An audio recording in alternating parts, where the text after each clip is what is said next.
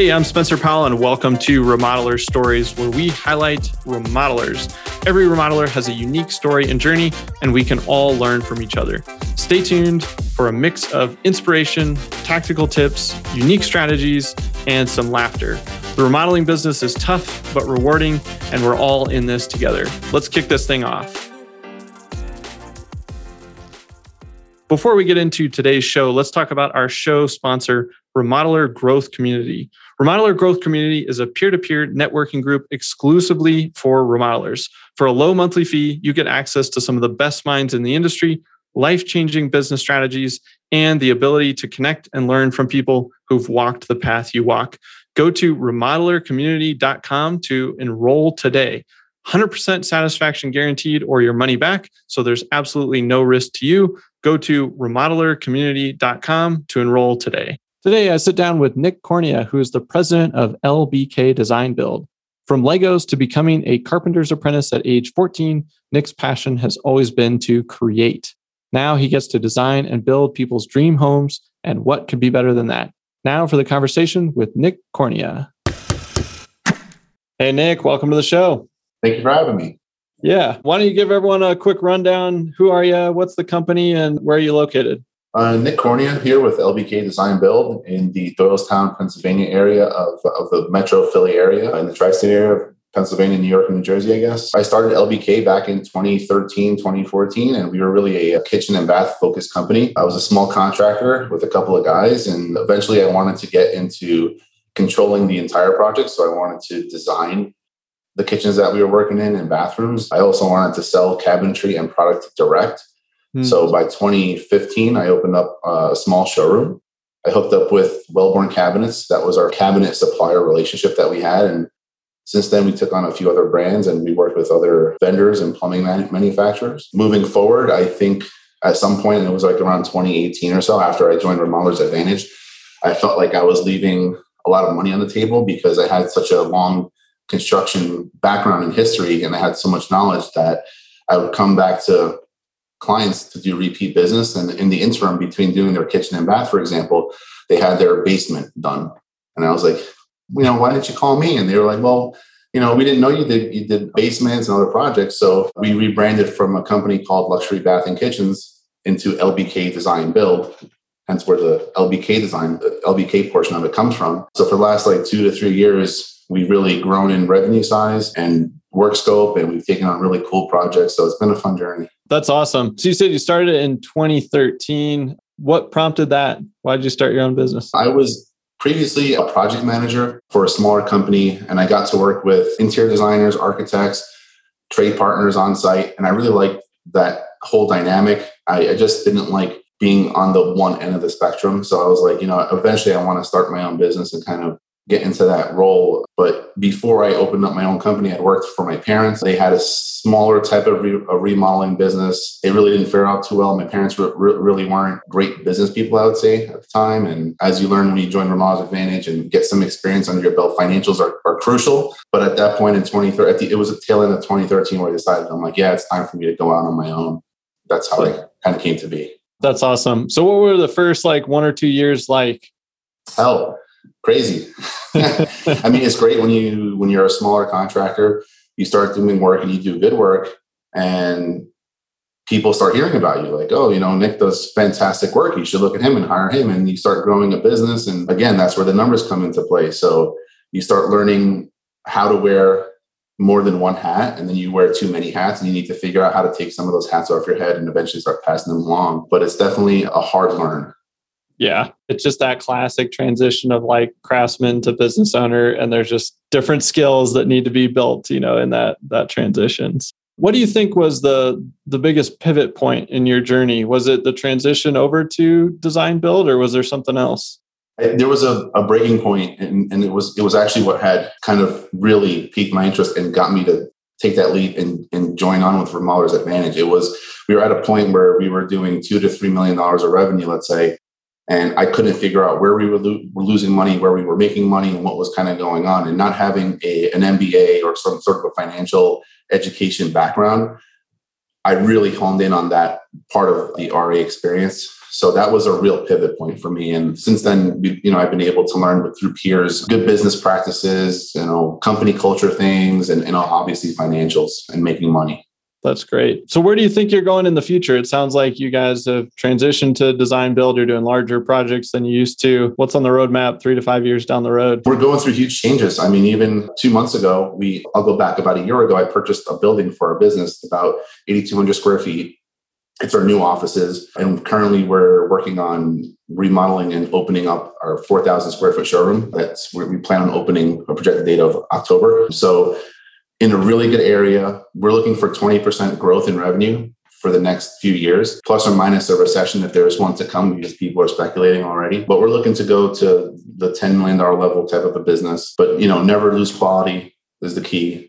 And most importantly, not losing company culture, I think, is a big key as well. But that's what I see uh, in our future. So you've mentioned culture a couple of times. I'm curious, it sounds like you definitely have have a focus, or you, you're paying attention to that. So how would you describe your culture, and, and what do you do to kind of build and foster that? And there's huge lessons to be learned in company culture, especially if you're the type of person that comes from out of the field and into a business environment. To, not to bring it up, but like today, I had uh, an employee come in and say, hey, just a heads up, there's a, a you know a, a company in our area here, similar to ours, that's been trying to poach this one employee.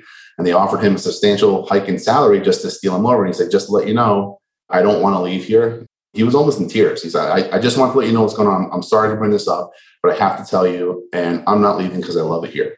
And the point being is that if you, whether you're small and you're, you know, a guy that works in the field with a couple of helpers or a couple of guys, or if you're a big twenty million dollars company, it doesn't matter. Your company culture is so important in retaining employees, especially in a time like today where we're all complaining that there's no good people out there, or you can't find any good carpenters. I think if you offer a comparable salary, but your company culture is tip top, you're you're going to be in good shape for the long run. I couldn't agree more. And I'm curious, this specific example, we don't have to get way into it. Why do you think he said, I'm not leaving? Like, what is it about the culture that you guys have been building that you think ties back to that? It's hard for me to give you a hard definition, but I can kind yeah. of give you little bits and pieces. Like, for example, we don't micromanage here. So we have, I think our policy for vacation days is three full weeks, but we're actually moving to make our vacation policy completely open. So long as you get your work done, there's no need for me to be a bean counter on how many days you take off. So people here kind of feel like they have free reign to a certain extent. And as long as we work as a team and don't tax the next person down the line, and we work together and help each other out, work gets done. That's the most important thing. We also like to celebrate sales. We sell, we have celebration meetings. I think when people leave here, if they if they transition out, it's a really good transition out for them. And we all celebrate that as well. And then on a day-to-day basis, we're, you know, we're, we're very careful as far as who we let on the team through the hiring process. We're very slow to hire. We typically like hiring through referrals only. We try to avoid some of the large employer sites. And ultimately what we're looking for is people with that same type of, not, not same necessarily, but that kind of fit in with our with our clique, I guess. You know, good sense of humor, easygoing. I don't like hearing anything, or I don't like hearing too much I, I, I in a job interview, as in like, what's in it for me? What do I get? Who, who do I report to? I want to hear things, well, what can I contribute to the team? Who am I going to be working with? So I'm looking for people that are team-oriented, have a good sense of humor, and are well-experienced. And that, team, that that tends to give us like a really good kind of a, a click's a bad word to use, but it's almost like a good click vibe going on at L B K. Yeah, well, I think good cultures have a little bit of cult-ish aspect to them, or click. They do. You know, so I, yeah, I don't think it's necessarily a good thing. Yeah, cool. Hey guys, I know that if you listen to Builder Funnel Radio, you are hyper aware of the fact that the way people shop and buy, it's changed dramatically over the years. And for the last ten years, really since I started doing all this, helping my uncle's remodeling division scale up from about two million to ten million, we've been helping remodelers and builders and contractors all over the country really refine their marketing systems. And I recently decided to kind of bottle all of that up into my first book. And that book is called The Remodeler Marketing Blueprint. And you can pick up a copy by going to the website, remodeler marketing blueprint dot com. You can also search for it on Amazon or wherever books are sold online. But I highly recommend you go over to the website because we've got some cool book bonuses that go along with that if you pick up a few extra copies for your friends and colleagues or your teammates. So it would mean a lot to me if you've been listening to this podcast for a while, or even just a few episodes, if you've ever gotten any value out of it. Head over to remodeler marketing blueprint dot com and snag your copy today. All right, let's get back to the show. You're coming up on close to a decade in business. What do you think surprised you the most about entrepreneurship in general? Honestly, I don't really have any surprises, only because I watched my parents in business for so many years, and I've been through some of the ups and downs as far as cycles in in, in our economy.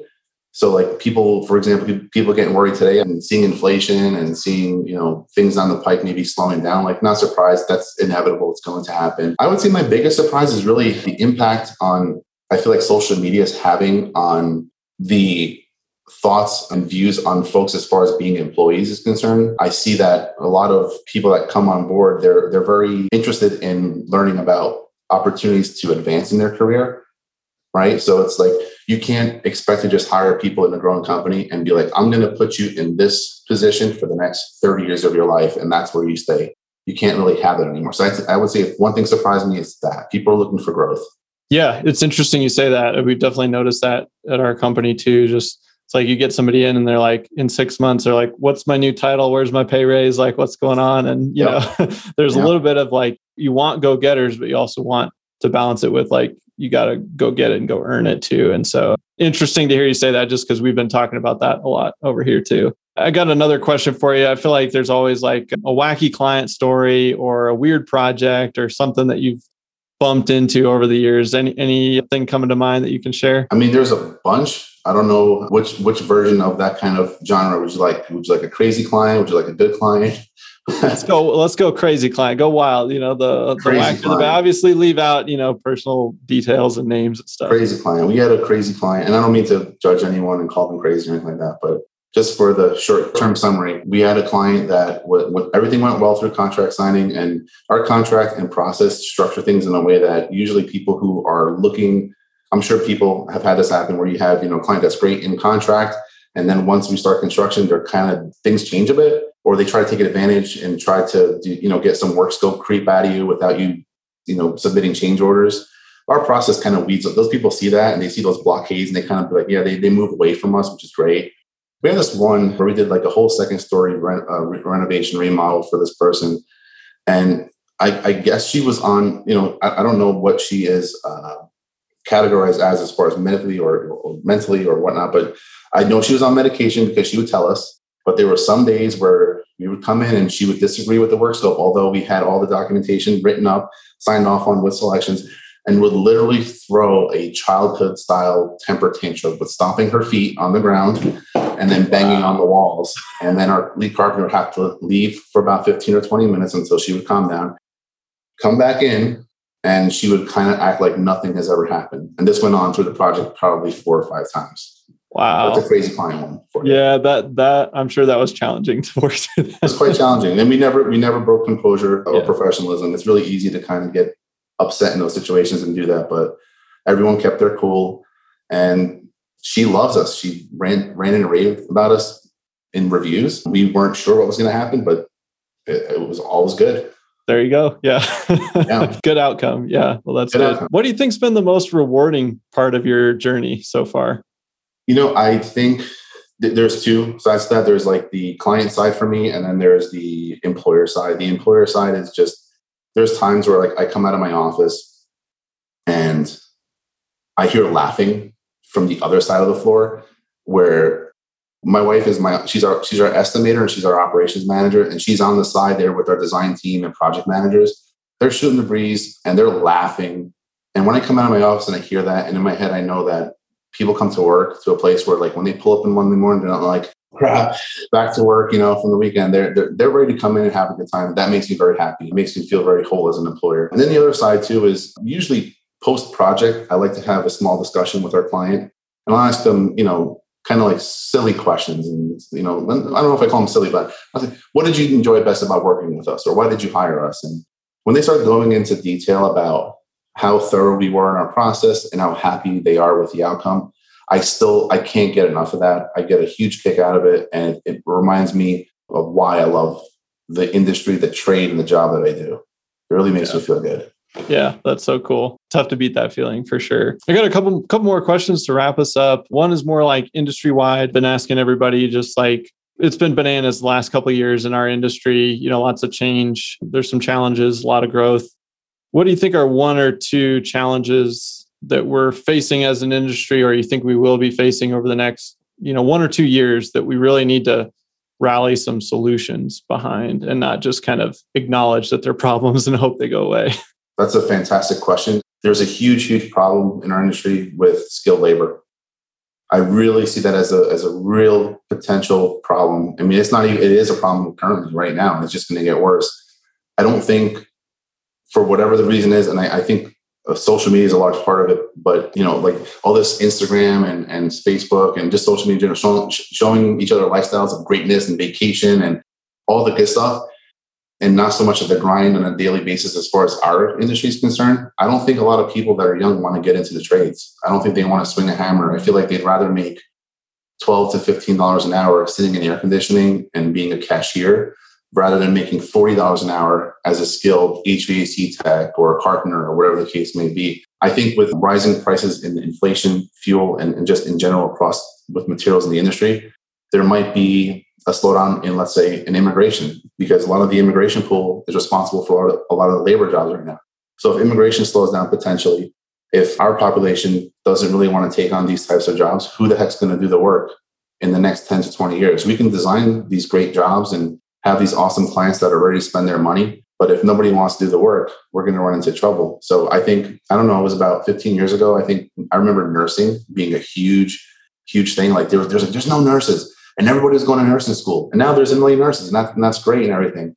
But I think there might be this whole cyclical thing going on where I think the cost of construction and building might go up because of the limited availability. And at some point, maybe it'll attract attention to the younger generation. Like, hey, you know, you can make fifty bucks an hour or whatever the case may be. So I'm hoping some some of that kind of happens. But ultimately, Spencer, I don't I don't know. I think I think it's just I think we're in real trouble. Yeah, it certainly feels that way. And I would say that is usually the top, if not in the top two answers that I get. And like you said, it's been happening for a while, and it's a current challenge, and it's it's just getting magnified because, yeah, nobody's going into trade schools. We've just been preached, like, go get a four-year college degree. But now, like, people are coming out, and that's just like a checkbox. It's not doing anything for, for kids these days, and they're just coming out with tons of debt. So, yeah, it feels like we need like a industry marketing campaign to to get the young blood in we, there. We need more Mike Rowe's. My, Mike Rowe has been like a huge proponent of speaking on this very specific subject. I wish they could amplify his voice and get it even further out, because he's talking about, he's, he talks on all the great points about being a tradesman, how it can be a really great career. And I think we need more of that for sure. Well, Nick, final question. If you could pass along any words of wisdom or leave other remodelers or business owners with a final piece of advice, what would you say? I think I'm going to go back to company culture again, getting the right team on board and then supporting them and doing things on a daily and weekly basis to show them that you care and that they're part of the whole fabric of your company is super important, especially in today's market where people are poaching employees and coming after your people and dealing, just dealing with, with the, the current state of the economy. Super important with company culture. Yeah. Yeah. Well said. Well, Nick, thanks so much for joining me today and sharing your story. My pleasure, Spencer. Thank you very much. Thanks for tuning in to Remodeler Stories. Don't forget to subscribe to the show and leave us a review. Every month, we pick a winner and send out a free copy of my book, The Remodeler Marketing Blueprint. Just leave a review over on iTunes to enter to win. See you next time.